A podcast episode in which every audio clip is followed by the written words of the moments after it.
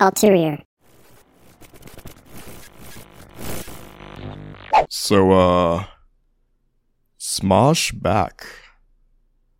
I don't know how many of you guys are super familiar with Smosh or understand the concept and what they meant to quote unquote my generation. I don't mean to age myself, but Smosh uh, was made up of Anthony Padilla and Ian Hecox, and they were part of the initial rise in YouTube, like back when the site first started around 06, 07, whatever it exactly was.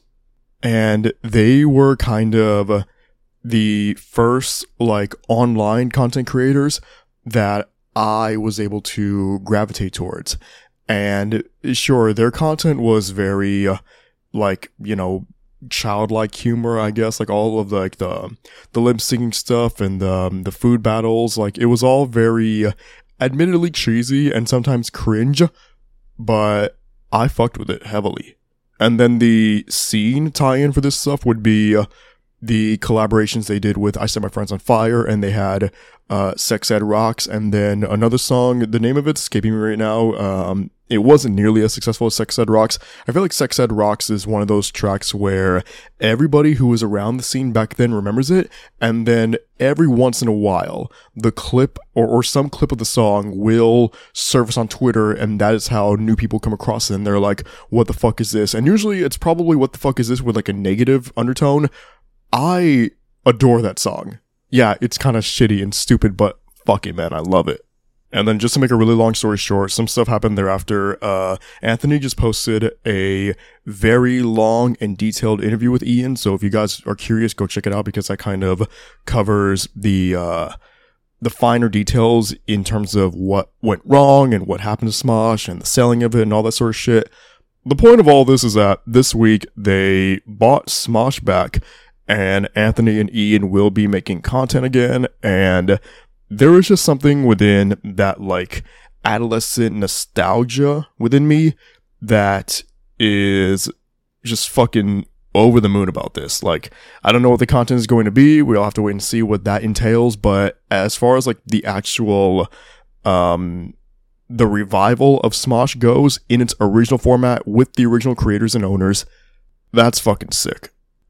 So to commemorate all this, alongside this long ass intro I just did for them, uh, the intro and outro song for this episode will be Sex Ed Rocks. So, uh, yeah, that's my own personal little nod to Smosh through Ulterior.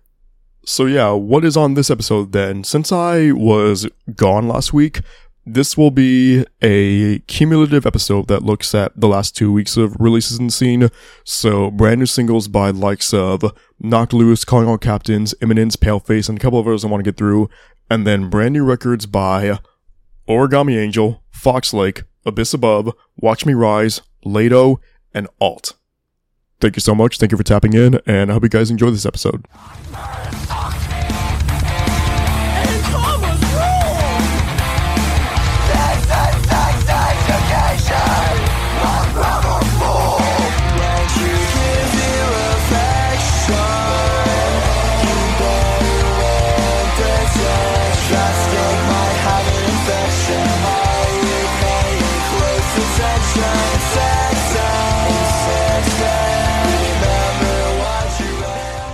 There's a reason why I just went on for like three minutes about Smosh coming back and not the Zoey 101 movie reboot thing, whatever it is.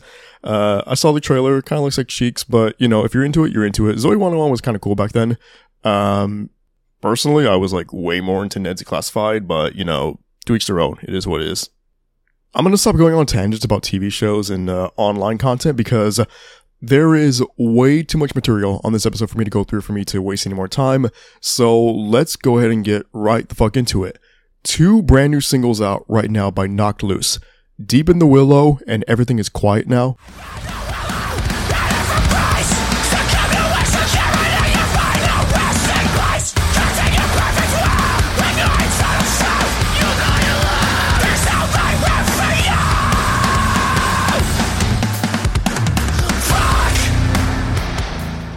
If I may, for a second. Knocked loose motherfucker. I really, really just had to get that out there. Um, so Knocked Loose is one of my favorite bands to listen to, talk about, and just consume in every facet available within the medium. I feel like even if you yourself don't listen to them, as long as you exist in this scene space, you are aware of their impact and how crucial they are to the progression of modern metalcore, hardcore, and just overall the scene itself. Like, even if your knowledge of Loose is minimized to the uh, ARF ARF memes from Counting Worms or them playing Coachella recently, you still have a grasp of what Loose means to all of us. So, of these two new singles, Deep in the Willow was the number one ranked scenic overlook song this week, and it's not even just because of the breakdown call that everybody has already tweeted about in some capacity. I think Deep in the Willow is cumulative of everything that makes up Knocked Loose's identity. It is heavy and unapologetic and fast paced, and it really does create this atmosphere that is going to translate perfectly to a live setting. It is a fucking heater of a song, and I've not been able to get enough of it all week so far. And then Everything is Quiet Now is captivating for the same reasons as Deep in the Willow, and then mix in some of the finer instrumentation details like the blast beat or the guitar melody that creeps its way into the song towards the end of the track. Knocked Loose delivered in a manner last week that is exemplary of the fucking powerhouse band that they are. And they really do have like this stranglehold on the scene in so many ways right now. And it's well deserved because I truly believe I can count on one hand right now the amount of bands that are presenting themselves better than Knocked Loose. To make sure that I am covering in detail last week's number one ranked scenic overlook song, Calling All Captain's brand new single, Unlike Me.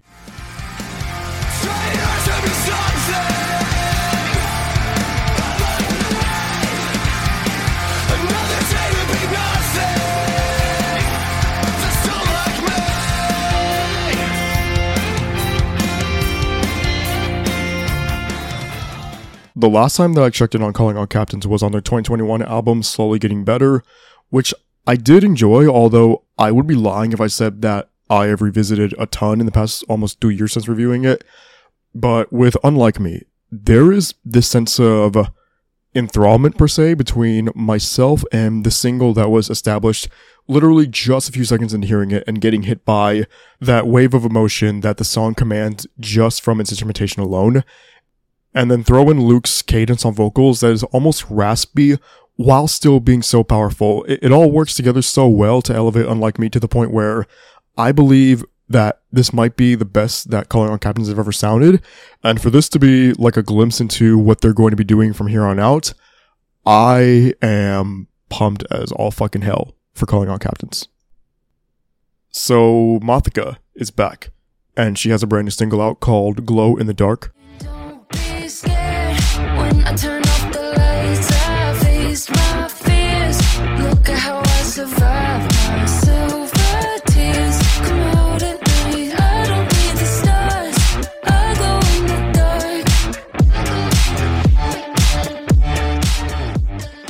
Admittedly, the details pertaining to the rollout for this song are still kind of lost on me in some way because I think it was premiered through the video game Rocksmith and then became a single available for streaming thereafter. Um, not entirely certain about all that, but what I am certain about is how much I fuck with Glow in the Dark.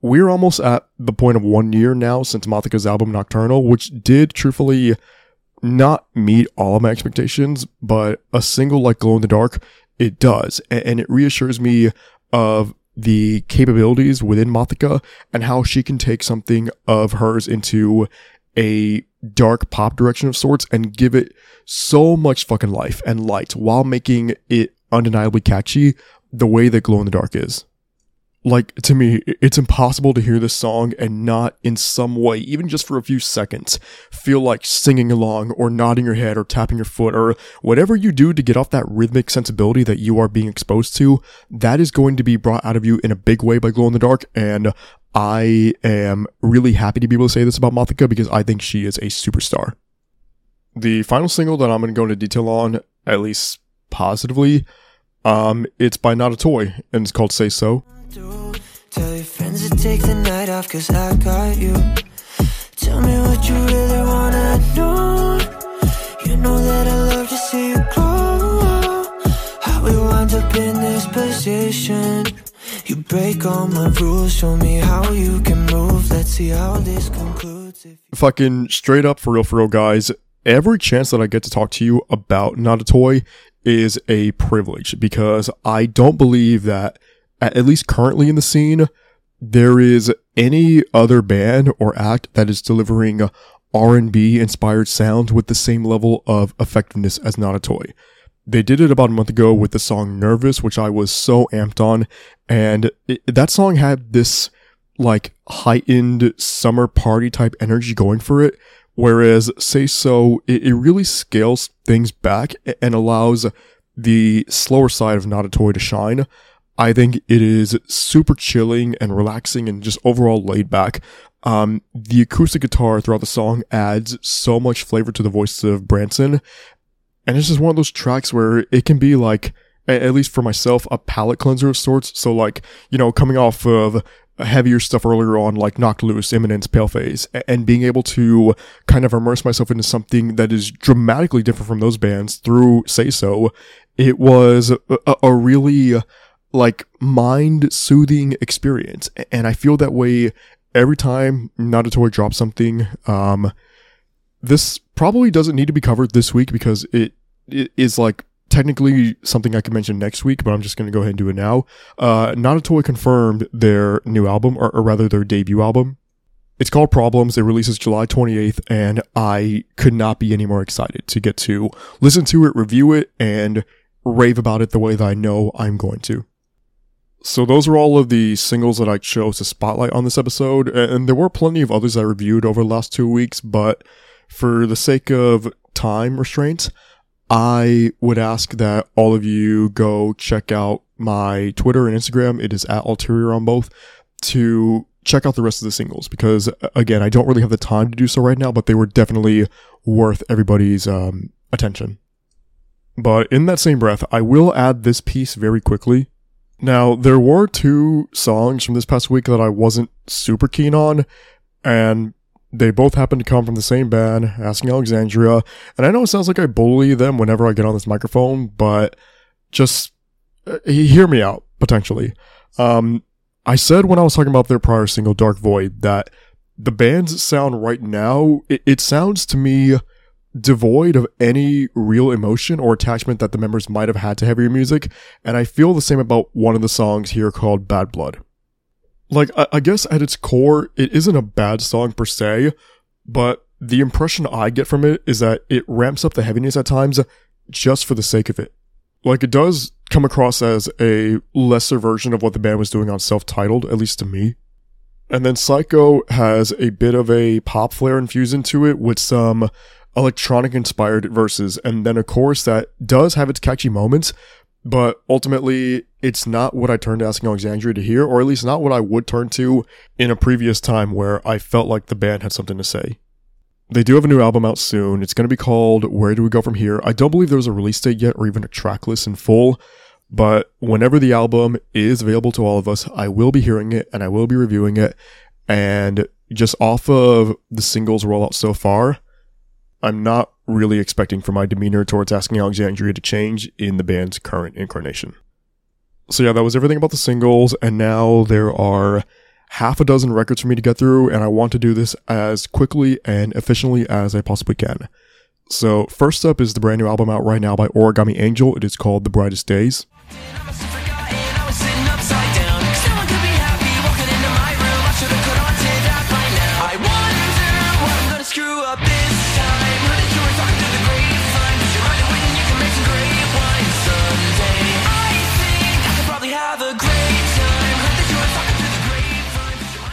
So to be fully transparent, I do not have the like greatest extensive knowledge about Origami Angel coming into this review.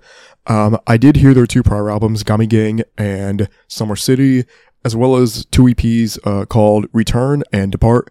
Uh, Depart, I-, I really do prefer because of its heaviness and how like distant it was from the other Origami Angel material. And I don't say that disparagingly because I, I do like Origami Angel's pop punk and indie driven endeavors, but hearing something that was a lot grimier just appealed to me in a weird way. But yeah, at large, I've never really considered myself to be a uh, origami angel merchant, and I don't fully expect the brightest days to change that necessarily. But what the album has done is given me the chance to come onto this show and tell all of y'all that Origami Angel can absolutely be your shit if you give them a chance. I think the ukulele intro in the title track gives the album this sense of like joy and in a weird way, maybe innocent that gets redacted shortly thereafter because of how explosive it becomes while still maintaining the identity of Origami Angel. Like, it's just a lot of fun to get through. And if this makes any sense, the vibrancy of these tracks, it sounds like what the artwork looks like. It's bright and beach inspired in some ways. Um, the pacing is kept enthralling throughout Thank You New Jersey and Picture Frame, which are just as catchy and daydreamy as the opening song. The fourth track, Kobayashi Maru My Very Own, created this point in the record where it felt to me like everything in Origami Angel's arsenal was coming together to complete fruition, and I am of the belief that that made for one of the best songs on the album, especially at the start of the second verse where there's this little switch up that simplifies the pacing a bit, but it adds this extra layer of infectiousness. One thing that I can say as some bit of a gripe is, uh, well, also not really because I do still enjoy this record, but my point is that at around the halfway mark of The Brightest Days, it felt like maybe I had heard everything that there is that Origami Angel had to offer. Um, I don't think some of the songs necessarily did much to stand out in unique ways, and they each just kind of take what the band had already established themselves as being good at and builds off of that. And that's all fine and, and well, but it's just not, um, I would have liked for more chances to be taken as opposed to like a pretty safe play of a stretch of songs, if that makes any sense. I also think that the song Looking Out, which sounds like an extended version of the ukulele intro I mentioned earlier, it just kind of disrupts the flow a bit and it doesn't really do much to enhance listening experience. It doesn't diminish it either, but it's not something where I hear it and I'm like, okay, this was absolutely necessary to this album's flow. But in the midst of all this, I do still believe that the album closed on its brightest note in Few and Far Between, because that just stood out to me as Origami Angel at their highest point, and all of the positive elements to the brightest days came together for one last cumulative send off, and it was a great way to end the album. So all in all, I, as of right now, do not really know the staying power that the brightest days will have with me, but like I said earlier, what this album did more than anything else was just give me the chance to finally talk about Origami Angel because it just felt like the stars per se were never really aligning for me to do that. But now I have the chance and I'm telling you guys that if what I've mentioned about like pop punk and indie rock, if that's like any of your shit, Origami Angel and The Brightest Days 100% will also be your shit. Fear and Loathing is the name of the brand new EP out right now by Fox Lake.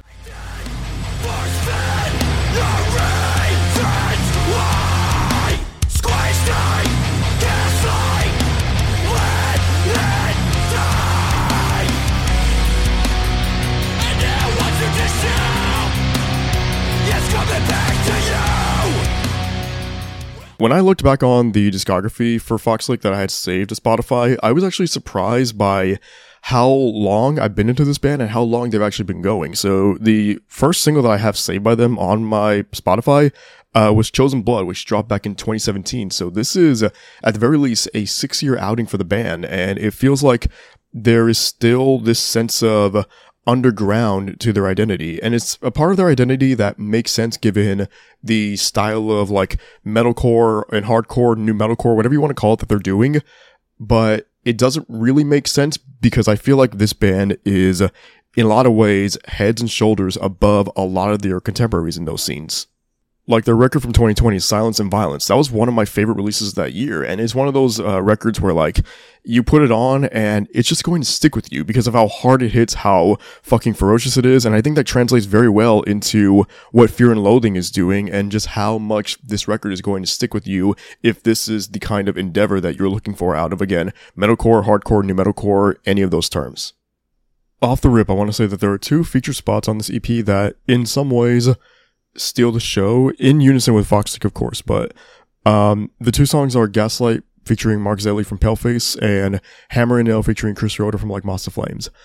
I think the addition of these two guests here really helped um like fine tune some of the uh the heavier elements of Fox Lake because while they are heavy all the way through, some of the new metalcore tones that I keep mentioning, they enable Fox Lake to be in the like catchier bracket of the genre, but having Chris and Mark come in, it really does, to me at least, help accentuate the heaviness of the EP, if that makes any sense like on Mark's feature for Gaslight, he comes in and just immediately takes control of the song and his insanely unique and special voice. That is what kind of helps drive the second half of that song moving forward. I think there's a lot of bounce and vibrancy to the EP here, like on the opening song Higher. I just can't help but, you know, like want to shrug my shoulders along to the rhythm. Like it's that kind of a rhythmic and catchy sensibility that I think is a, part of the identity of Fox Lake that helps make them one of the standout bands of their subset in the scene.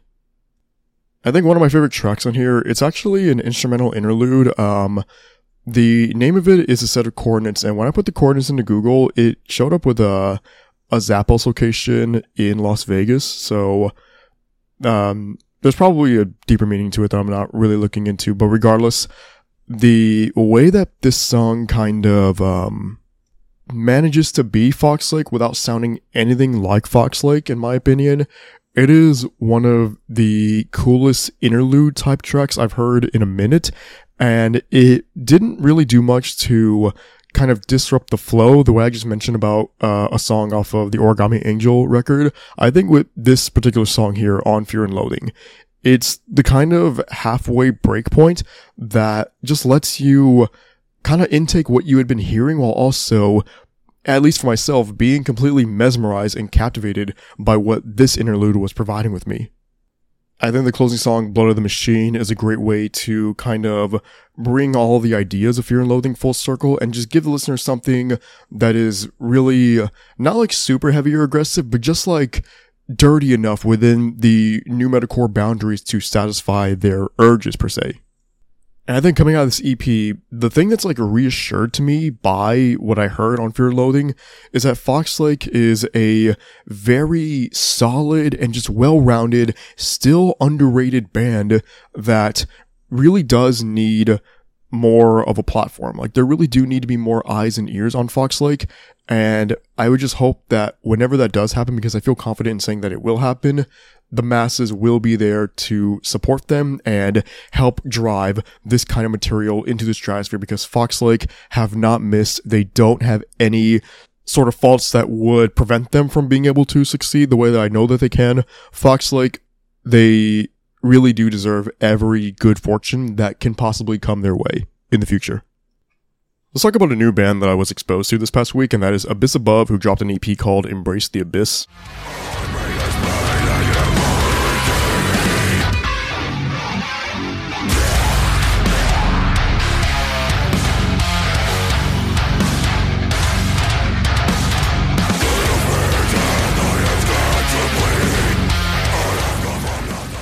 So I didn't really know what to expect going into Abyss Above because I didn't know about the band before reviewing the EP. So there was no build up within the singles rollout for me to like have the um the preconceived notion and knowledge of what the band sounded like. I just knew that they were deathcore and that was an easy selling point for myself because I do believe that deathcore is one of the genres right now where it is so hard for me at least to find anything subpar. Like every band that I review on here within the deathcore boundaries, they are able to deliver on every front. And I don't think Abyss Above is any different in that sense.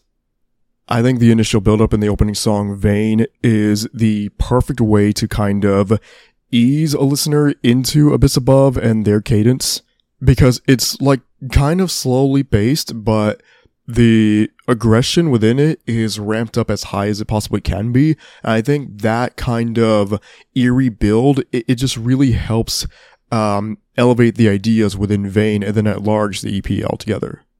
And then from there, the song just kind of becomes more and more chaotic. And then when you get to the closing stretch of it, it is something that was able to stick with me for a while because it, it, felt that impactful and it sounded that impactful. And as I'm saying all this, I'm remembering now by looking at Spotify that I actually did review Vain as a single back in March. So almost everything that I've said in this intro is inconsequential, but the thing that is not inconsequential is how much I fucking adore what Vain did and what Abyss Above is doing all throughout the rest of Embrace the Abyss. I think Tenebrae is able to take everything that I just said about Vain and kind of extend all of the concepts. And there's a section in the middle of Tenebrae that I don't really want to call it a chorus because I don't feel like that's what it is, but it has this, um, this giant sound to it. it it's like as if like, say there are dark clouds over you and the dark clouds represent this EP and they suddenly open and the sky is visible, but it's all like red the way that the EP artwork is. That is the kind of scenery that the course of Tenebrae uh, makes me visualize and it strikes me as being. Like it is still so chaotic and aggressive while being able to give Abyss Above this larger than life persona. Did I ever mention the Persona 3 remake on this show? Holy fuck, I'm just now thinking about that. That was my cat Levi. Uh, he's trying to tell me something. Levi, did I ever mention Persona 3 remake, reload, whatever it's called? He can't give me an answer, but I'll come back to Persona later on, not right now, because right now it's about Abyss Above. The title track for the EP features Dan Tucker from Crown Magnetar, and I really do enjoy this pairing, and I think it made for one of the coolest experiences on this EP because I think Dan is one of the best uh, vocalists right now in deathcore, and Crown Magnetar is another act where if they just kind of get like that elevation and that push, they can really do a lot of wonders from deathcore.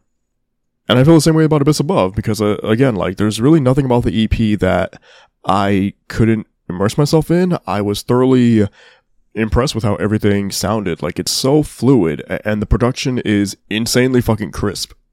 And I think the two songs thereafter, Absolute and Nexus, really do help drive that home. Nexus in particular has this sort of apoplectic feel to its delivery, and I thought that was a great way to close the EP and just a great way to kind of establish Abyss Above to anybody who might be hearing him for the first time as a real gem within deathcore that more people should be hearing. And I kept saying this about Origami Angel and Fox Lake, but I do really believe that one of the constant themes throughout the records I'm talking about today is that not enough people have exposure yet to these acts. And Abyss Above is a band where if you're into this style of deathcore, just fucking take this EP, ramp it all the way up, and you're going to have a fucking blast of a time, the same way that I did. To make sure that I'm getting through the two releases from the prior week that I missed out on, uh, Watch Me Rise have an EP out now called Bedtime Stories.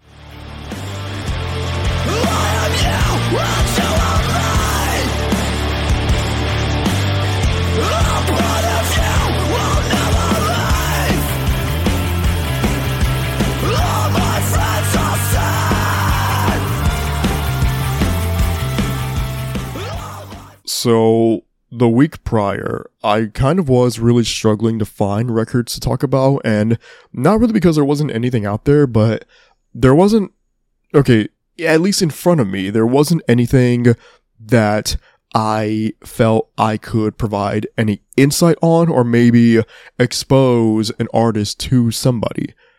But something that I kind of had to remind myself is why I even do this fucking podcast in the first place and it's to help get bands out there, whether they be big or small bands. Like I try to use my voice. Ideally, I would like to use my voice to help however many bands I can, if that's a thing that I'm able to have the honor and privilege of one day being able to actually do on a grand scale.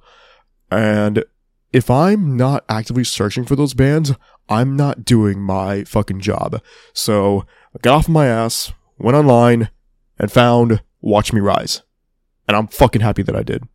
Like to me, this is post hardcore and emo incarnated. Like this is what these two genres were meant to sound like.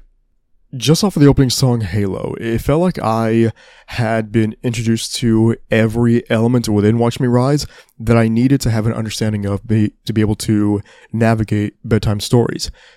It has that rough around the edges production that I would expect out of a, a DIY type of project, And he's kind of given the canvas of Halo to really let that be fleshed out in his voice because the instrumentation for most of the song like 90% of it is very simplistic and it just kind of gives him that platform. And then towards the end of the track is when the rest of the band really comes in and the song blossoms in this very explosive but still emotional manner.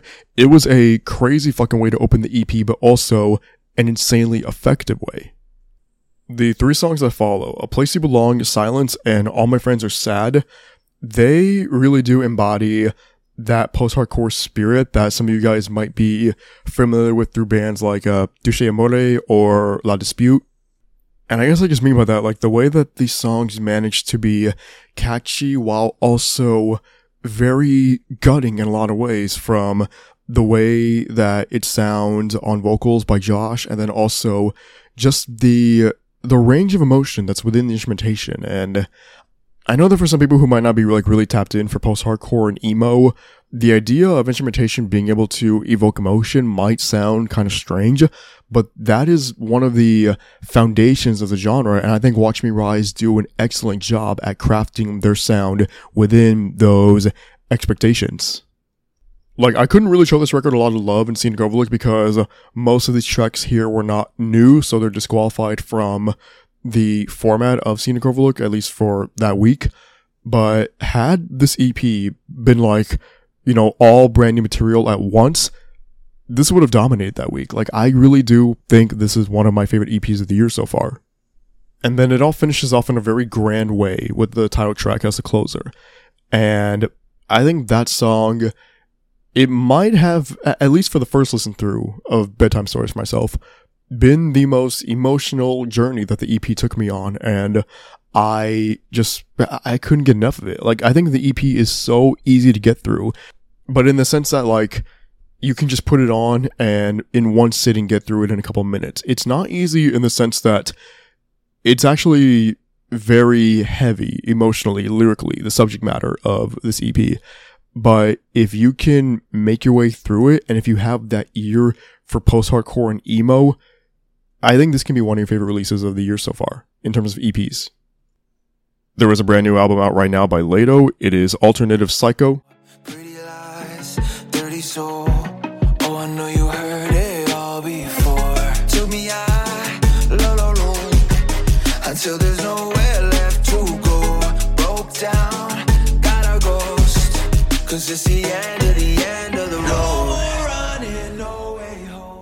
For actually the majority of the lifespan of this podcast, Layto has been an artist who I will somewhat go out of my way to listen to and talk about on here whenever I get that chance because I think Layto is one of the stars of the more hip hop driven side of the scene. And there's just something to his delivery that has always managed to, at least in my eyes and ears, be incredibly catchy and also just very moving in some ways. I remember the first song I ever heard by him, Hate Me, back in May of 2021.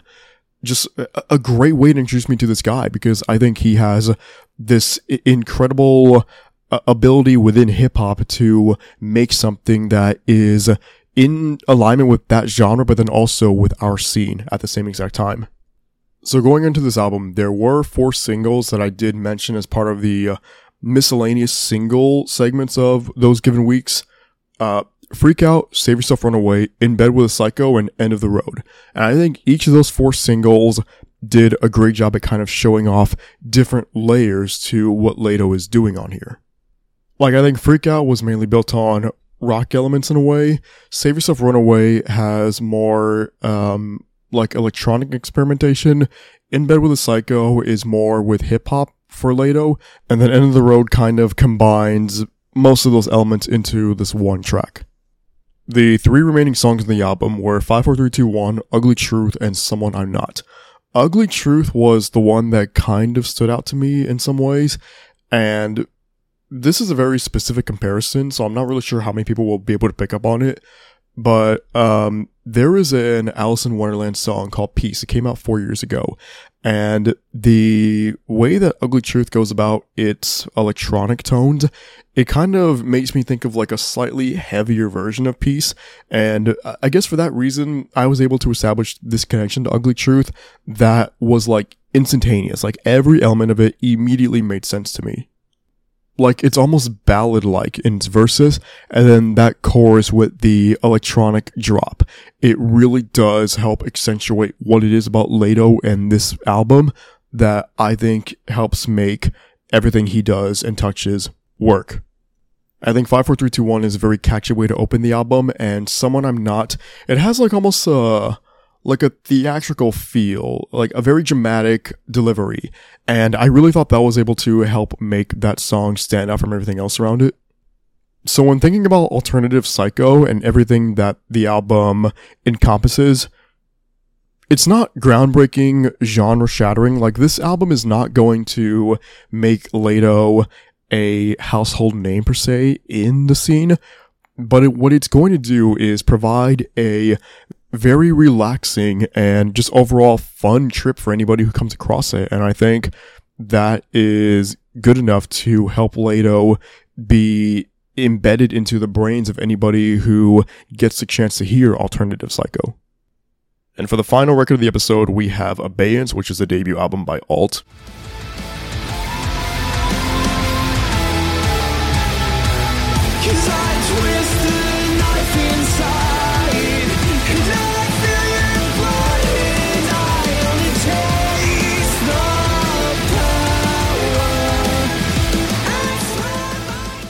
The first thing that I want to say to start this review of Abeyance, and even Alt altogether, is that I think this is one of the biggest surprises of the year so far, and I say that with respect to all of the singles because I thoroughly enjoyed getting to hear every new one from the record and experience something that I didn't believe I could get from any other band. The sound present here for Alt is super unique while still being able to pay homage to the bands and artists that influenced them. And what I mean by that is that if you look at their Spotify bio, the band specifically lists Bring Me the Horizon, Hands Like Houses, The Plot in You, and Billie Eilish as influences in their writing. And I would also throw in, from my own judgment after hearing this album, bands like Boston Manor and Modern Era.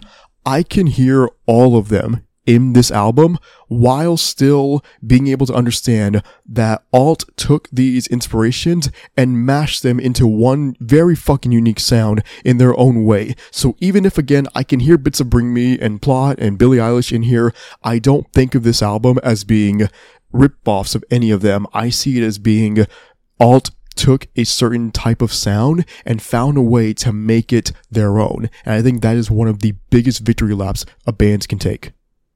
To look back on the singles rollout for the album, we started with Wraith, and what I was able to kind of take from Wraith was the sense of complete, like, um, the unknown element, I, I guess is kind of what I'm trying to get at here.